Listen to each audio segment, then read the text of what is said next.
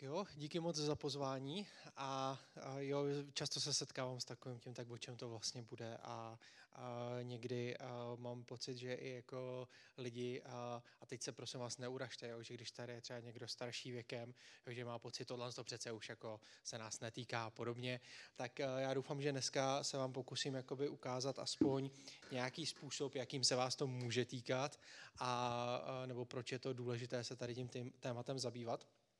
A náš projekt obecně, ono už to tady bylo zmíněný, tak v podstatě rozšiřuje povědomí a snaží se zároveň nabízet pomoc lidem, kteří jsou teda na pornografii závislí. To děláme teda hlavně formou nějakého e-coachingu zdarma.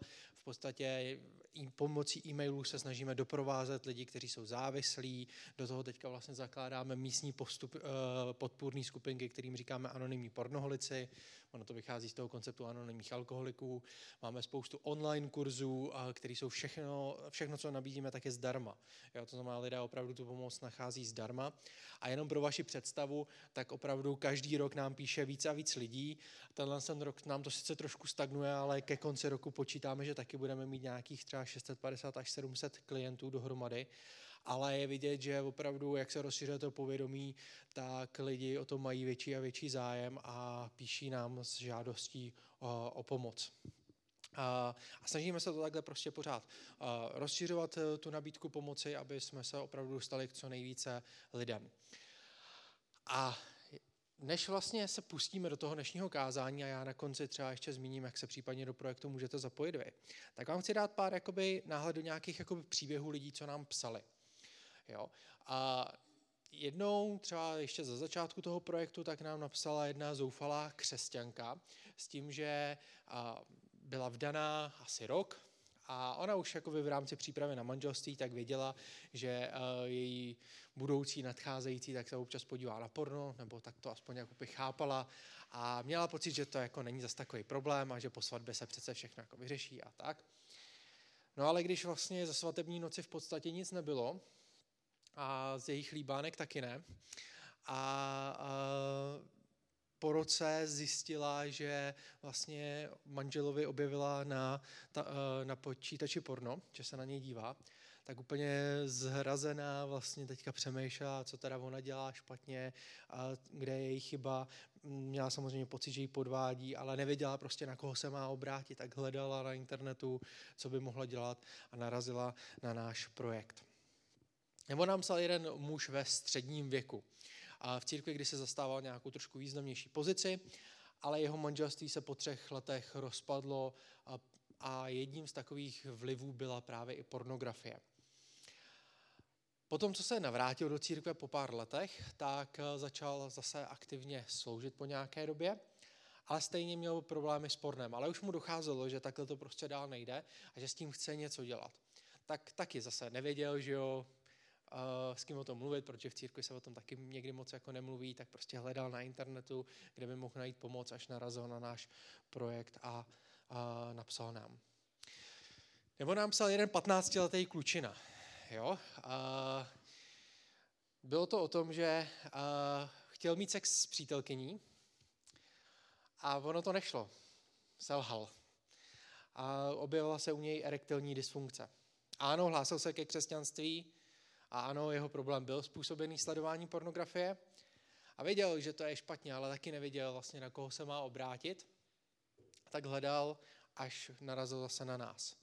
A nakonec zmíním třeba jednu devatenáctiletou křesťanku, která nám napsala, že pornografii sleduje už od sedmi let. Vždycky měla pocit, že to je problém jenom chlapů, takže vlastně se styděla o tom s kýmkoliv mluvit a nesla si to prostě v sobě. A když potom na internetu, na našich stránkách objevila, že se vlastně u ní projevují klasické příznaky závislosti, tak se rozhodla, že nám napíše o pomoc. A jak jste viděli ty čísla klientů, tak takových příběhů bych vám mohl vyprávět vlastně už stovky. Jo, píšou nám teda i nekřesťané, já jsem cíleně vybral a příběhy křesťanů, abyste vlastně viděli, že tohle není téma, které se nám církvi vyhýbá, že jako církev vlastně tady v tom nejsme imunní. Dokonce průzkum České evangelikální aliance v roce dva tisíce osmnáct, což už je prostě pár let zpátky, přišel covid, že jo, co se budeme povídat, tak ukázal, že čtyřicet tři procent mužů v církvi a dvanáct procent žen sleduje porno. A možná si řekneme, že oproti světu venku, tak jako to nejsou takový čísla. Ale když si vezmeme v potaz, že osmdesát pět procent všech respondentů byli velmi aktivní křesťané, kteří si několikrát do týdně třeba dělali i stišení nad Biblí, tak už se musíme zarazit. A vlastně, když si to zprůměrujeme možná na celou církev, tak ty procenta budou mnohem, mnohem vyšší. Dokonce je alarmující, že čtvrtina těch respondentů si ani nemyslí, že pornografie, sledování pornografie je hřích. A šokující zároveň je, že lidé se v průměru poprvé setkají s pornografií v jedenácti letech, což je pátá třída základní školy. A to je průměrný věk. A když teďka píšou ty čtrnácti patnáctiletí kluci holky, tak často píší, že právě s pornografií začaly mnohem dříve. Někdy i v šesti letech. To znamená, je to něco, co se nám prostě nevyhýbá. A děti křesťanů v tomhle rozhodně nejsou výjimkou. A to je důvod, proč v Nepornu děláme to, co děláme, proč se snažíme rozšiřovat to povědomí a proč se snažíme pomáhat lidem, kteří jsou už na pornografii závislí, ale pomáháme právě, jak bylo zmíněno, i rodičům, aby mohli dělat s dětmi taky nějakou prevenci. A dneska vlastně, to už se dostávám k tomu kázání, bych se chtěl podívat na to, jakým způsobem my jako křesťané můžeme s pornografií případně zápasit. A ten text bude zaměřen na Matoušovo evangelium, známý text Nescizoložíš. A mojí hlavní myšlenkou toho dnešního kázání je, že církev není imunní vůči sexuálnímu pokušení ani vůči pokušení pornografie, ale má usilovat o čistotu, protože Bůh nám nabízí něco mnohem lepšího, než je sexuální uspokojení. Podíváme se především na jeden z možných nástrojů, jak jako křesťané můžeme s tím pokušením zápasit. A to právě na základě Matoušova evangelia. Nescizoložíš? A Ježíš tam o tom mluví poměrně radikálně.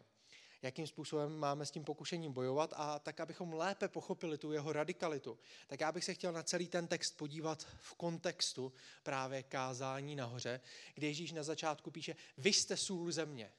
Jestliže sůl pozbude chutěj, čím bude osulena? K ničemu již není, než aby se vyhodila ven a lidé po ní šlapali. To znamená, než Ježíš začne radikálně, ne reinterpretovat, ale interpretovat starozákonní přikázání desatera, tak vlastně mluví o tom, že jako křesťané jsme solí a světlem tomuto světu. Že my jsme tady od toho, abychom ukazovali světu na Boha.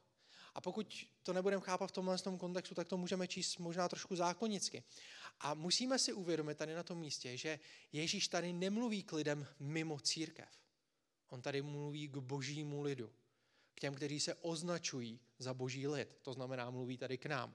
To je důležité si uvědomit. Už ve starém zákoně víme, že Bůh si vyvolil Abrahama a izraelský národ, aby byl světlem okolním národům v podstatě. A i tady vlastně Ježíš říká, tak ať svítí vaše světlo před lidmi, aby viděli vaše dobré skutky a vzdali slávu vašemu Otci, který je v nebesích. šestnáctý verš.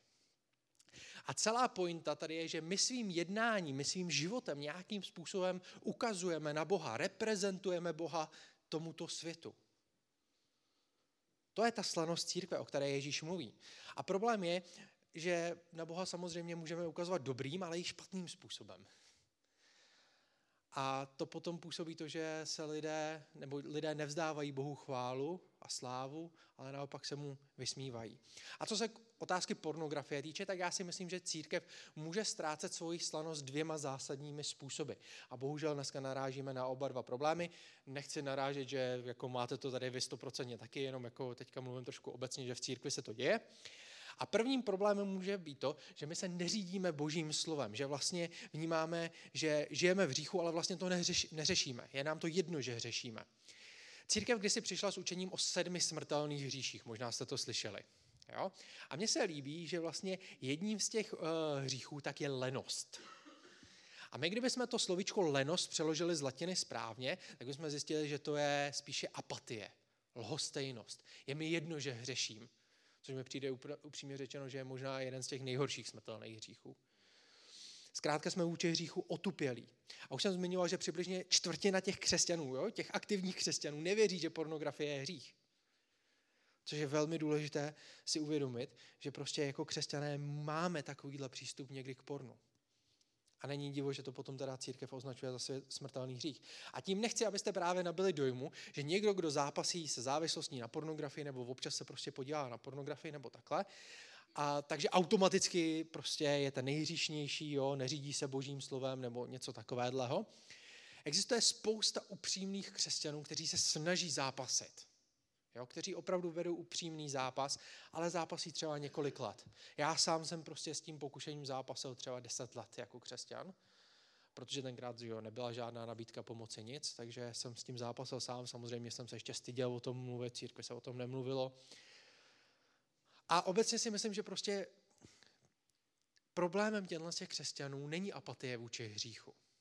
Možná je to nějaká špatná strategie, na tom se dneska podíváme, ale to, že s něčím zápasí i několik let, neznamená, že to jsou špatní křesťané. Jejich problém může spočívat například v tom, že mají pocit, že Bůh jim nedá milost, dokud si ten svůj problém nevyřeší sami.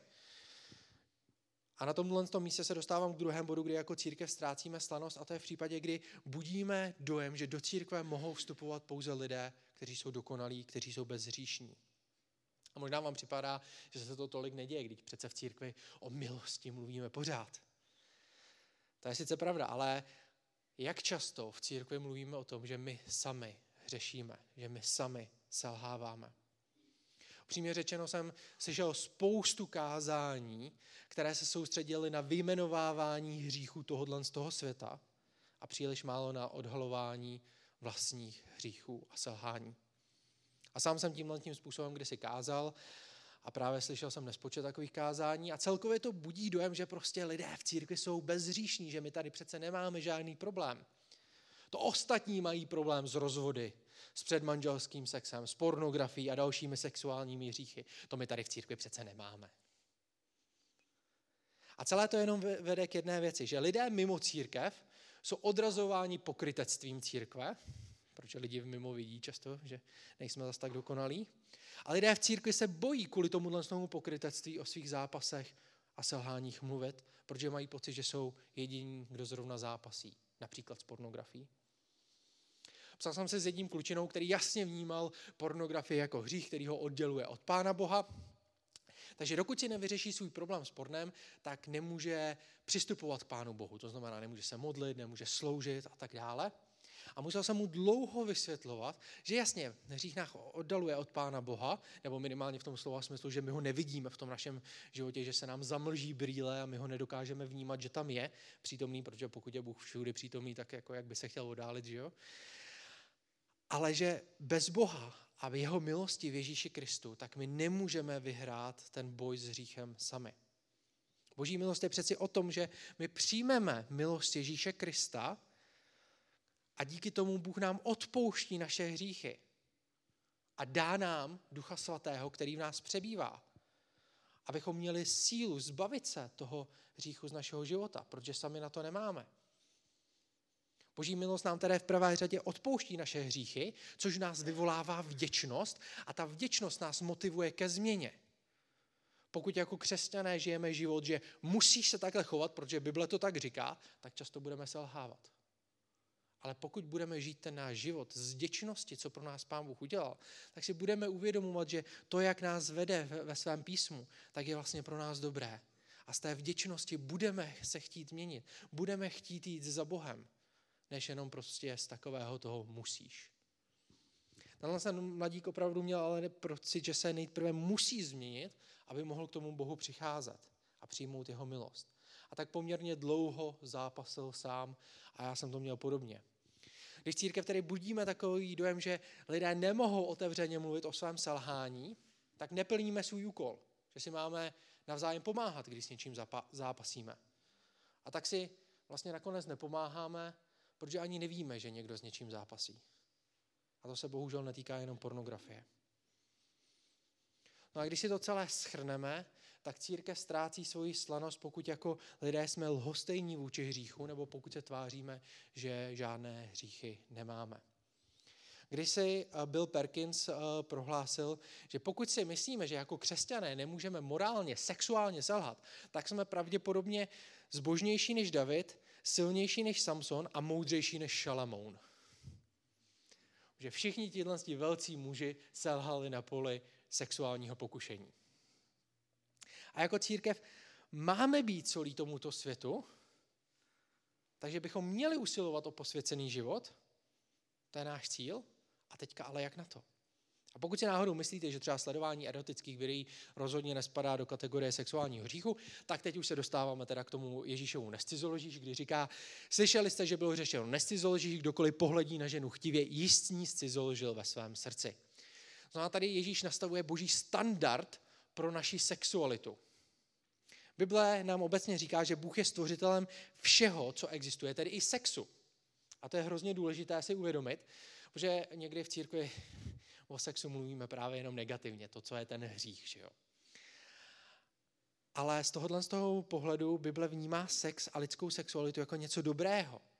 To, co Pán Bůh v Genezi stvořil a prohlásil, že je velmi dobré. V dnešní době je samozřejmě naše sexualita narušena hříchem a my k sexu často nepo, nepřistupujeme způsobem, který vlastně odráží ten původní boží záměr a naopak si děláme, co chceme. Sex bych dokonce si troufl říct, že pro některé křesťany se stal až modlou. Ačkoliv by to tak nikdy nepojmenovali, tak k sexu přistupují způsobem, že na něj mají právo. Jo, bavil jsem se s jedním kamarádem a ten prostě přišel prostě, hele, prostě, já vím, že prostě sex potřebuju a pokud jako, jako do manželství se mi nutně čekat nechce, prostě pokud bude příležitost, jako, jo, prostě já ho potřebuju. Dokonce někteří mají pocit, že jim Bůh slibuje sexuální uspokojení a pokud ho nemají, tak si ho hledají jiným způsobem. Chápejte to, že když se nenajdou teda životního partnera v čistotě a úctě, jak to píše apoštol Pavel podle božích standardů, tak jsou na Boha naštvaní a hledají si ho kdekoliv jinde, jiným způsobem. Tenhle ten kamarád tak mi třeba řekl, hele, prostě jako jo, tak jako já se pokusím najít si partnerku v církvi, ale pokud si nenajdu, tak prostě si najdu partnerku kdekoliv jinde a pokud ona nebude chtít jako čekat se sexem do svatby, tak ode mě to rozhodně nemůžeš čekat. A spousta křesťanů má takovýhle postoj. Když ovšem Bůh stvořil sex, tak mu dal určité hranice. A my jako křesťané věříme, že těmi hranicemi je manželství.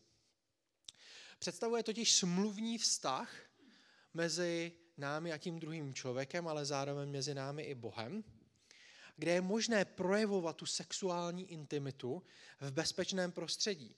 A tím, přičem zároveň naplňujeme i to, že manželským sexem odrážíme boží jednotu. Protože jsme byli stvořeni k božímu obrazu, že jo? Když Bůh stvořil člověka, stvořil ho k obrazu svému a potom vlastně říká, přilne muž ke své ženě, stanou se jedním tělem, jo? A vlastně tím jako odrážíme tu boží jednotu. Proto sex mimo manželství je z biblického pohledu hříšný, protože vlastně neodráží tu boží jednotu, neodehrává se v rámci smluvního vztahu, který je tedy láskyplný, ale je sobecký. Pokud tedy člověk spí s kýmkoliv jiným než se svojí manželkou nebo manželem, tak tedy cizoloží podle Bible. A to i když se ti dva třeba už chystají na svatbu. Já vždycky vím, že už to je kontroverzní téma, ale vždycky ho zmíním, protože je to častý argument, který jako křesťanů před svatbou, tak my už to máme za pár, tak proč teďka vlastně bychom měli čekat, když vlastně už to je to. A celá tato jejich argumentace vlastně jenom ukazuje, že nechápou, co je podstatou vlastně sexu, a že jim jde vlastně jenom o jejich vlastní uspokojení. A Ježíš ukazuje, že za cizoložství pokládá dokonce to, když někdo pohledí na ženu nebo na muže chtivě. A v podstatě teda říká, že pornografie je hřích. Když si totiž řekneme slovíčko pornografie, tak znamená zobrazování prostitutky doslova. Když tedy někdo sleduje porno, tak ho nesleduje, řekněme, pro jeho uměleckou hodnotu, která tam rozhodně není, ale za účelem vlastního sexuálního uspokojení. Jenže pokud se na druhého člověka díváme tedy chtivě, tak z něho ve svojí hlavě děláme prostituta prostitutku. Obecně tedy bychom mohli říct, že i naše představy mohou být pornografií. Spousta kamarádů křesťanů se mi přiznalo s tím, že mají prostě problém se v létě projít po ulici, protože tam vidí spoustu spoře oddělených dívek. A teď mě prosím nepochopte špatně, rozhodně si nemyslím, že je špatně, když se kluk podívá na pěknou holku a ocení, že je pěkná. Jo, to rozhodně není ten chtíč, myslím si, že takhle nás Pán Bůh stvořil a kdyby to tak nebylo, tak bychom jako lidstvo už dávno vymřeli. Prostě na tom není nic špatného, když kluk nebo holka ocení krásu, že jo, druhého člověka. Problém nastává v ten moment, když si v té hlavě začneme představovat, co by kdyby. Jo, tam je ten problém. Když začneme přes si představovat, co bychom třeba s tou holkou nebo klukem dělali. A manželka mi říká, že tohle to není problém jenom kluků. Právě. A zároveň vlastně bych tady ještě možná zmínil jednu věc, že v církvi někdy se často zdůrazňovalo to, že ženy by se měly oblékat cudně, aby nepokoušely ty muže a všechny tyhle ty věci. A já vždycky říkám, hele chlapi, ne, tohle je problém váš, jakým způsobem vy o ženách přemýšlíte. Jo, ta, když půjdete na, na bazén, tam jsou lidi v plavkách, taky o nich hnedka nezačnete přemýšlet. Samozřejmě v dnešní době někteří už ano, protože to mají sexualizované, ale na Havaji taky chodí pořád jako v plavkách v podstatě a nikdo mu takhle jako neuvažuje. No a to je jenom o tom způsobu, jakým my o druhých lidech uvažujeme. Je to v naší hlavě a proto, když to řeknu biblicky, bychom se měli proměňovat obnovou naší mysli. Jenže problém zároveň je, že my žijeme v sexualizované společnosti. Média nám prakticky předhazují myšlenku, že druzí jsou pouze sexuální objekty, které slouží k našemu sexuálnímu uspokojení. To znamená, lidé, kteří sledují porno, tak nevnímají ty herce jako bytosti, lidské bytosti s vlastní důstojností, ale pouze jako objekty, předměty sloužící k jejich uspokojení. A vzhledem k tomu, že v dnešní době přibližně devadesát procent teenagerů, holek i kluků, sleduje porno, tak se potom nemůžeme divit, že máme takovéhle problémy. A pokud i tolik křesťanů sleduje porno, není divu, že máme problém. Co tedy s tím? Ježíš představil boží standard pro lidskou sexualitu a teďka přichází boží strategii. Jestliže tě svádí tvé pravé oko, vyrvi a odhoď pryč, jestliže tě svádí tvá pravá ruka, utní a odhoď pryč. To znamená, Ježíš v návaznosti na boží standard představuje strategii. Tady se mi to nepřekliklo. A když tak poprosím o překliknutí. A upřímně řečeno, vlastně kdybychom se teda podle tohohle z toho božího, boží strategie řídili jako doslova, tak by v církvi asi bylo hodně jednookých a jednorukých křesťanů. Možná bezokých a bezrukých. A myslím, že ještě o jedno dál. A stejně by nám to nepomohlo. I bez očí a bez rukou bychom dokázali toužit nevhodně po druhém člověku, po někom, kdo nám nepatří. Pokud byste se tady chtěli zbavit sexuálního pokušení jednou provždy, museli byste se zbavit vaš, vašeho hlavního sexuálního orgánu, a ne, nemluvím o pohlavních orgánech, mluvím tady o vašem mozku. Museli byste si vystřelit mozek z hlavy, což prosím vás nedělejte, to není, co Ježíš říká. Jo? A co tedy říká? Ježíšovou pointou není to, abychom si hromadně začali řezat končetiny a vytrhávat oči z důlků, ale je to o tom, aby ilustroval, jakým způsobem my máme přistupovat k sexuálnímu pokušení, abychom se radikálně zbavili všeho, co nás svádí k hříchu. Pokud je to televize, tak ji vyhoďte. Je to váš počítač, tak ho vyhoďte. Je to váš mobil, tak ho vyhoďte. Je to to, že chodíte do bazénu, no tak tam nelezte. Je to to, že se občas připijete, no tak nechlastejte. Ta Ježíšova strategie je poměrně velmi jednoduchá. A stejně, stejně my nacházíme nejrůznější výmluvy. Jeden klučina teda už byl tak frustrovaný, se kterým jsem pracoval, že vlastně roztřískal svůj notebook o stůl a vytáhl ze skříně tlačítkový telefon, protože už byl natolik frustrovaný, že se prostě nedokáže toho pokušení zbavit a tak prostě udělal takhle radikální krok. A jasně, možná by to šlo vyřešit trošku jako s chladnější hlavou, ale ta jeho frustrovanost, zoufalost ho vedla k takhle extrémnímu kroku. Jiný člověk, se kterým jsem pracoval, tak opravdu potřeboval ten notebook jako k práci, tam nebyla jako výmluva, tak si tam nainstaloval bezpečnostní programy. Nainstaloval si tam vykazatelnostní software, já doporučuji třeba Covenant Eyes. A nad něm vlastně on posílá ještě výkazy prostě nějakému parťákovi a tam si dal nejenom svého kamaráda, svoji manželku, ale dokonce svého kazatele. Tomu se říká něco, čemu já říkám chodit ve světle, jak nás Bible navádí. Jo? Ne chodit v temnotě. Vystupovat z té anonymity, která je často jedním z hlavních problémů internetových závislostí. A ačkoliv prostě tato teda strategie je tak jednoduchá a prostá, tak my křesťané samozřejmě se dokážeme vymlouvat a my máme jeden problém jako křesťané. My nepřicházíme pouze s výmluvami. My přicházíme se zbožnými výmluvami. A tak ten počítač, já ho přece potřebuju pro to, abych si připravil kázání nebo program na mládež, nebo ty písničky, že jo. A ten mobil, no tak my tam přece máme tu modlitevní skupinku na chatu, že jo, tak prostě to přece potřebuji, abych byl v kontaktu s ostatníma. No a do toho bazénu, tak přece to je chrám Ducha Svatého, tak se o něj musím trošku starat, že jo. A nejrůznější zbožné výmluvy, které my máme, ale pořád to jsou jenom výmluvy, které vlastně ukazují na jeden základní problém, a to, že my jako křesťané se často nejsme ochotni vzdát našeho pohodlí ze svého života, abychom radikálně následovali Boha. A zároveň, když tohle to děláme, když zpochybňujeme vlastně tu Ježíšovu strategii, tak se někdy nezamýšlíme nad důsledky našeho chování.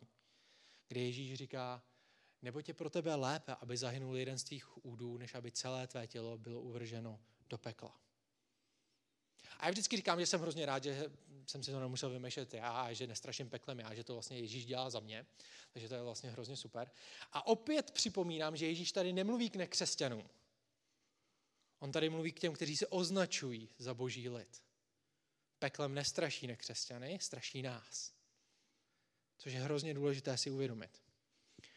Říká, že vlastně pokud svůj hřích nezačneme řešit, pokud tak odměnou nebude věčný život s Bohem, ale spíše věčné odloučení od Boha. Že výsledkem bude smrt. Sám Ježíš to označuje za smrtelný hřích.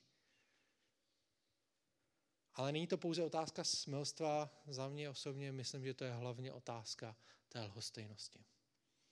Ježíš tady podle mě nemluví úplně o lidech, kteří se právě snaží řešit ten svůj zápas a možná selhávají. Ano, možná by v některých ohledech mohli být radikální a já doufám, že třeba tenhle, ten, tohle kázání je k tomu povzbudí. Ale není to, že by byl lhostejný vůči hříchu. Na druhou stranu, pokud je vám sexuální hřích jedno, pokud jste vůči němu lhostejní, tak vás si povzbudit, abyste jako tohle Ježíšovo varování začali brát vážně. Protože pokud se jako křesťané díváte na porno, tak je to možná směřované takhle vám a neřešíte to. A pokud se chcete dále označovat za křesťany, tak možná je dobré, abyste to začali nějakým způsobem řešit. A možná ještě na tomhle místě já udělám ještě lehkou odbočku, že vlastně i kdybyste, i když je vlastně to pojmu trošku jakoby nenábožensky, tak vlastně tam, kde je použitý slovíčko Gehena, ta, ta peklo, tak v řečtině je použitý slovíčko Gehena, což bylo geografické místo v Palestině a to bylo v podstatě odpadiště, místo zničení, takže mně se líbí i taková ta paralela, že už Ježíš tenkrát říkal, že když budete sledovat porno, tak vás to zničí. Zničí to vaše zdraví, zničí to vaše vztahy, ale ničí to i naši společnost. Proto je potřeba s tím něco dělat. Zároveň je ale potřeba vzít v potaz pozitivní motivace. Tohle je nějaká negativní motivace, to je určitě dobrá, že jo? Je to jeden z typů motivace. Dokonce sám Šalamoun, že jo, v příslovích říká, že bázeň před Hospodinem je počátkem moudrosti. Ale Bůh nám dává i tu pozitivní motivaci. Dokonce Ježíš v tom kázání nahoře na začátku říká, blaze těm, kdo mají čisté srdce, neboť oni uzří Boha. Když jsem na začátku zmínil, že bychom svým životem především měli přinášet slávu Bohu, tak Ježíš ještě předtím zmiňuje, že nás čeká velká odměna v podobě věčného života s ním. Ježíš nám říká, že Bůh nám nabízí něco mnohem lepšího, než je sexuální uspokojení. A tím jsem měl na mysli, že Bůh nám dává sám sebe. Sex je pouze dočasná záležitost. V Matoušovi dvacet dva třicet Ježíš říká, po vzkříšení se lidé nežení a nevdávají, ale jsou jako nebeští andělé. Já to interpretuji tak, že v Božím království sex nebude. Doufám, že vás tady teďka nesklamu, ale on tam nebude zapotřebí. Jo, pokud je sex v podstatě jenom odrazem, nebo um, řekněme um, jo, odrazem té boží jednoty, tak když my budeme žít v plné jednotě s Bohem, tak toho obrazu už nebude zapotřebí. A pokud my strávíme celý náš život tím, že se budeme honit za sexuálním uspokojením, pak možná mineme to nejdůležitější, a to je vlastně jednota s Bohem. Sex je pouze jedním z vyjádření nějaké jakoby jednoty a tuhle tu jednotu můžeme zakoušet i dalšími způsoby. Když s křesťany v církvi budeme budovat hluboká přátelství, když vlastně to nebude jenom o tom, že se sejdeme v neděli, ale když se budeme zajímat jeden o druhého, když se budeme zajímat o to, jak se nám daří, s čím zápasíme, s čím máme problémy. A o tom vlastně je ten náš křesťanský život, když si budeme navzájem pomáhat, když budeme navzájem, když budeme navzájem na té cestě za Bohem. A ačkoliv sex je dobrý, není nezbytnou součástí našeho života a Bůh nám nikde v Bibli neslibuje sexuální uspokojení. Nepotřebujeme sex k tomu, abychom byli opravdu šťastní. Opravdu radost zakoušíme teprve v jednotě s Bohem. To znamená, že všechno, co v životě potřebujeme, je Bůh. Neznamená to, že to bude jednoduché. Neznamená to, že všechno v životě najednou bude nám vycházet, že vlastně budeme úplně v pohodě a že nikdy nebudeme mít žádné problémy. Že nám nikdy nic nebude scházet.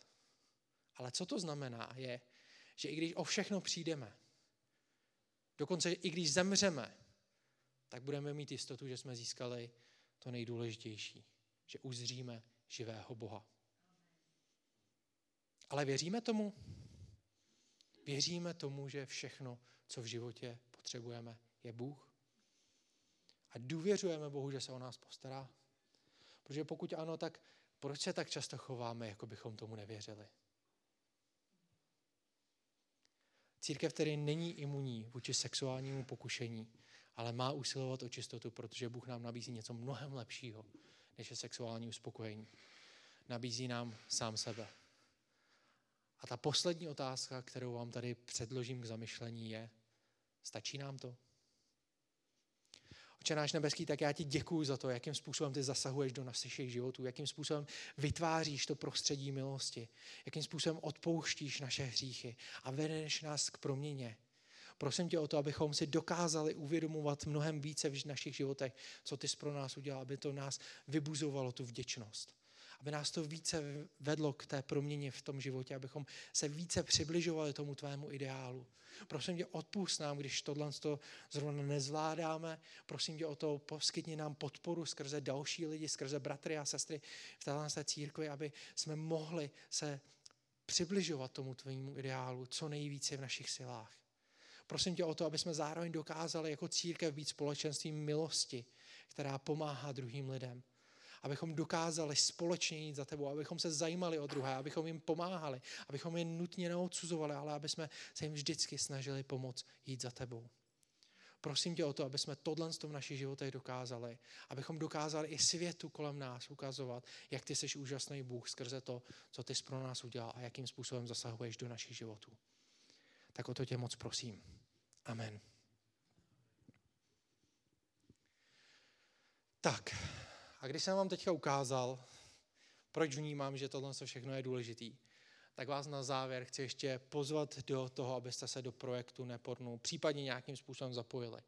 My neustále hledáme nové kouče, tedy ty dobrovolníky, kteří by právě takhle druhé doprovázeli online po e-mailu.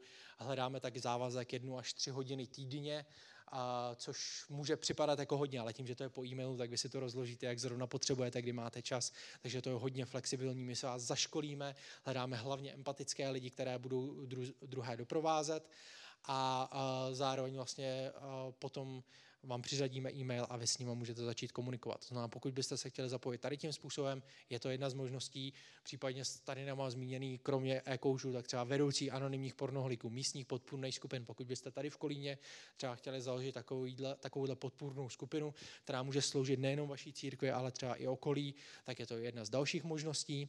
Zároveň vlastně vás můžu pozvat k tomu, pokud jste si prošli závislostí na pornografii, zkuste to sepsat do životního příběhu. A já teda v církvi někdy jako zmiňuji tím, že působíme i v sekulárním prostředí, tak zkuste jako toho Boha do toho zařadit, ale tak jako citlivě do toho příběhu. Jo? Ono, když vždycky napíšeme, já jsem se pomodlil a Pán Bůh mě z toho vysvobodil, tak je to určitě skvělý svědectví, haleluja za to, ale my potřebujeme těm lidem předat vlastně i tu cestu, jaká k tomu vedla. Jo? To znamená, to jenom jako povzbuzuju, ale potom to anonymně dáváme k nám na web. A vlastně to je nejčtenější sekce na našem webu a lidé nám často potom napíší, hele, četl jsem to, stotožnil jsem se s tím příběhem, to mě motivovalo vám napsat. Jo? Zároveň vlastně sdílejte to s druhými, jsme na sociálních sítích, Facebook, Instagram, YouTube, máme podcast, když to budete všechno sledovat, lajkovat, sdílet, tak se ta pomoc může dostat k někomu, kdo ji potřebuje, on nám napíše, vy se to sice nedozvíte, ale vlastně jste tomu člověku pomohli. To je nejjednodušší způsob, jak můžete pomáhat. A modlete se za nás, moudrost je vždycky potřeba, že jo, hlavně když se pohybujeme, tak jako doširoka rozrůstá se to každý rok a za proměněný životy. Ale v neposlední řadě vás třeba pozvu do toho, že byste se mohli podílet i finančně. Teďka vlastně nám schází už jenom asi třicet tisíc na jednorázových darech, aby jsme pokryli potřeby projektu na tenhle ten rok. A kdybyste chtěli přispět takhle, můžete za mnou přijít, můžete přispět buď tou kartou, nebo tamhle mám Q R kód taky a máme tam případně knížky si můžete zakoupit, to jsou všechno možnosti, jak nás můžete podpořit. Můžete nás podporovat i pravidelně. Teď se snažíme rozšířit do konce roku ještě vlastně základnu pravidelných dárců asi o tři tisíce korun měsíčně a když se rozhodnete, že nám třeba měsíčně budete pětistovku posílat, tak se to tím sníží a nám to hrozně pomůže. A, a vlastně dostaneme se asi na třetinu rozpočtu na příští rok, který bude asi milion devět set tisíc, jenom pro vaši představu. Já se snažím vždycky být transparentní.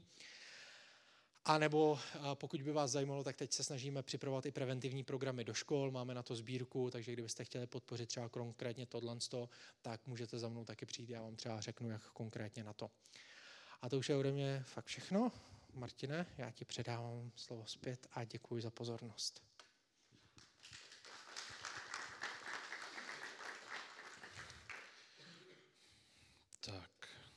Zvládli jsme to, těžké téma.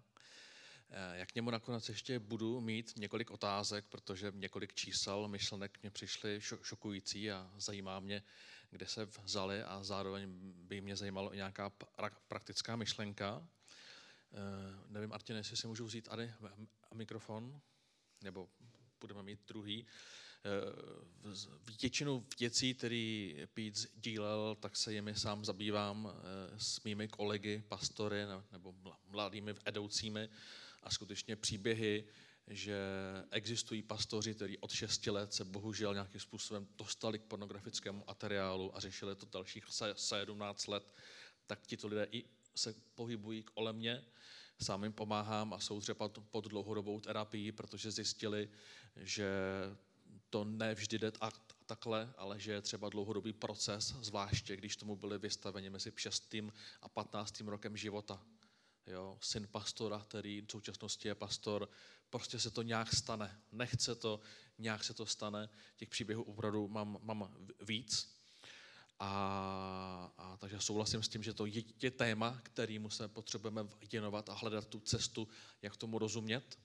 Ale mám tady pár otázek. Řekl jsi tísivé číslo, že devadesát procent společnosti sleduje pornografii. Co to znamená? Nebo kde jsi vzal tak hrozné číslo?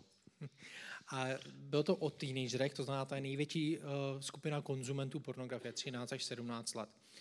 A tohle číslo je odhadové číslo, protože nemáme na to přesné statistiky, ale vlastně podle výzkumu Barna z Ameriky, který je šest let starý, tak vlastně ten ukázal, že sedmdesát devět procent mužů a sedmdesát šest procent žen ve věku osmnáct až třicet let sleduje pornografii alespoň jednou měsíčně. A to bylo před šesti lety a bylo to osmnáct až třicet let. A když vidíme, že vlastně každá ta mladší generace sleduje to porno častěji a častěji, tak vlastně podle odhadů se právě dochází k tomu, že v současné době je to přibližně přes devadesát procent kluků i holek, jo, že se prostě občas takhle jako podívají na porno. Jo, ty čísla jsou vždycky takové jako takový hryk, že člověk neví, jestli to znamená každý den, nebo jestli jsou to muži jo. i ženy a rád vždycky o tom mám nějakou, nějak víc dělení, takže díky. Myslím si, že jenom upravit myšlenku odsudnosti, chápu to poselství, které si říkal, že se jedná víc o toho druhého, jak smýšlí o tom druhém. Přesto navštívil jsem v létě několik křesťanských festivalů, kde chodili dívky bez podprsenky, bylo v podstatě vidět všechno, když člověk aspoň trochu chtěl. Znamená to, že cudnost být nemusí? Opravdu? To samozřejmě ne, neříkám, jako samozřejmě někdy holky zbytečně provokujou, to jako uh, neříkám, akorát uh, já, já, já proč to často zmiňuji, že prostě v církvi se historicky vždycky více zdůrazňovalo to, že ty holky by měly jako se skoro až zahalovat, jo, a vlastně pro, pro, problém teda neměli ty kluci, že jo, ten problém nebyl na straně kluků, tak jsem chtěl jako zdůraznit, že jako... Uh, ten problém je na straně prostě nás všech, jakým způsobem od těch druhých často přemýšlíme, mm. ale samozřejmě jo, udělat něco pro to oblice A teďka cudně neznamená, že se zahalím pytlem. Jo, že prostě cudně může, že se oblíknu, vyšvihnu a vypadám prostě pěkně, to je jako v pohodě. Jo, ale ne moc jako provokativně, takhle bych to řekl. Já jsem si to myslel jenom, někdy když mluvíme o těchto těžkých tématech, tak e, vím, že není jednoduché se ve všem trefit, jako no. přesně, tak, aby tam to sedělo všem, nebo aby člověk postihnul každou situaci. A možná tady pro, pro mě nejdůležitější otázka, co jsme nepostihli, jsme rodiče a zjistíme, že naše děti mají nějaký materiál v telefonu, na počítači, od postelí. Co můžeme jako rodiče my dělat, když to zjistíme? Jedna otázka. A protože tam i tím ty knížky, jakou prevenci můžeme zvolit, aby jsme to téma otevřeli doma, třeba i předem, než k tomu dojde. Tak já udělám marketingový tah a odpověď vám dám, když si mě pozvete na seminář pro rodiče. Ne, a, ne dobře, a to taky jako se Martinovi nabízá, ale ve stručnosti, já si myslím, že ten základní jakoby, aspekt v tomhle tom je ty děti hlavně jakoby netrestat, jakoby, a, jakoby neponižovat je nebo cokoliv, mluvit s nimi o tom, jakoby, jak se k tomu dostali, prostě, že vás to jakoby, či vysloveně ze zájmu, co se jim na tom třeba líbí, zajímat se prostě o ten jako jejich život a to důležitá otázka, jak se k tomu dostali, protože často je to třeba skrze, já nevím, kamaráda, nebo že někde na ně, na ně něco prostě vyskočí a podobně. Samozřejmě rodiče, tak v dnešní době jim doporučujeme, aby o sexu a pornografii s těma dětma mluvili, jo, v rámci prevence a na to existují různé způsoby, jakým způsobem to dělat.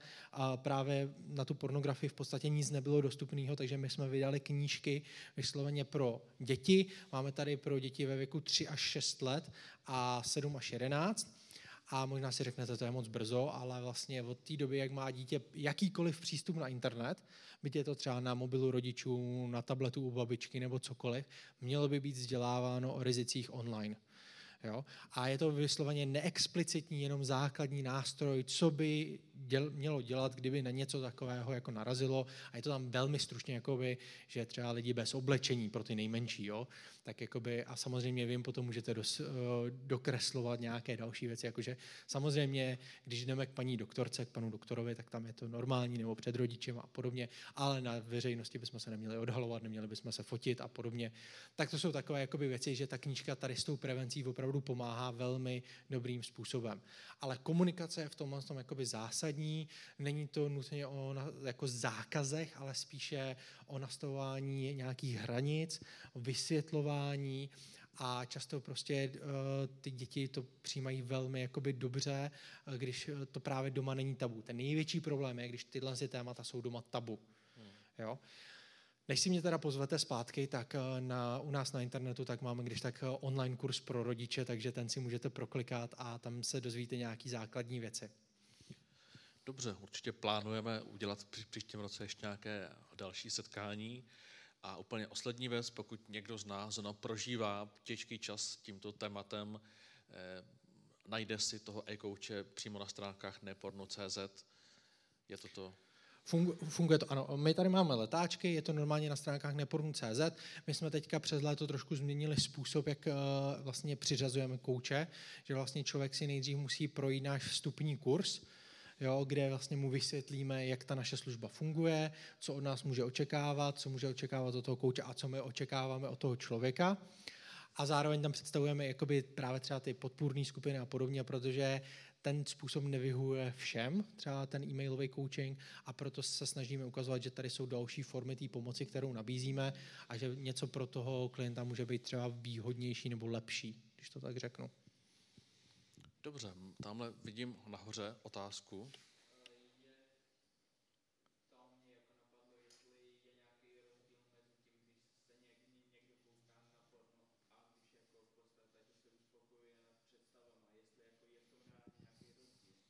Na biologické úrovni určitě.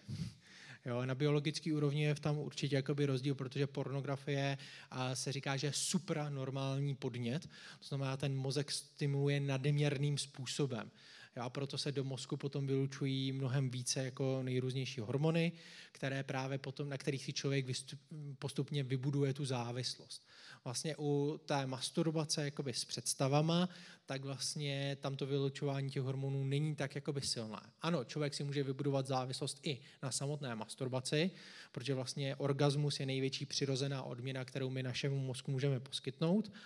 A tím pádem vlastně, když bychom, já nevím, masturbovali každý den nebo několikrát jako denně ještě ke všemu, jo, tak vlastně uh, by tam mohla vzniknout závislost prostě i jako na masturbaci, řekněme, ale není to tak časté.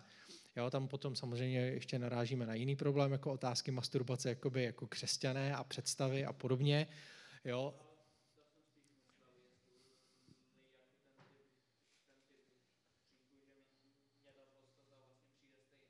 Ta podstata v podstatě je stejná.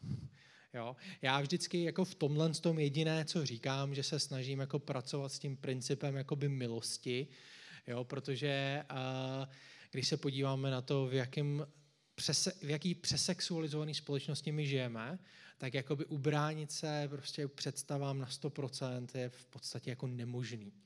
Jo, a já si myslím, že i pointa Ježíšova kázání nahoře, to, co jsem zmiňoval, tak nebylo jako, že pokud jako máš hříšnou myšlenku, jdeš hnedka jako do pekla. Já myslím, že pointa Ježíšova kázání byla, hele, všichni máme tyhle myšlenky, nikdo z nás není v tomhle tom dokonalej, pojďme si to uvědomit, pojďme si to přiznat a pojďme si uvědomit, že teda potřebujeme toho Ježíše. Potřebujeme tu jeho milost. A samozřejmě neznamená to, že rezignuju na, to, na tu práci s těma myšlenkama, ale že budu teďka na tom pracovat, že se budu proměňovat obnovou té svojí mysli, ale to může být, jak jsi tady krásně zmínil, prostě proces nějaký dlouhodobý. A já vždycky potom jako mladým lidem, jako třeba v tomhle tomu říkám, podívejte se třeba na Abrahama, jaký kraviny dělal v devadesáti letech. Máte ještě čas. Jo. Není to o tom rezignovat na tu práci, ale jenom prostě dát si tu milost, že Pán Bůh s náma pracuje a má nás rád, i když třeba v něčem jako selháváme nebo neodpovídáme jeho dokonalosti, protože to ne, tomu neodpovídá nikdo z nás stejně.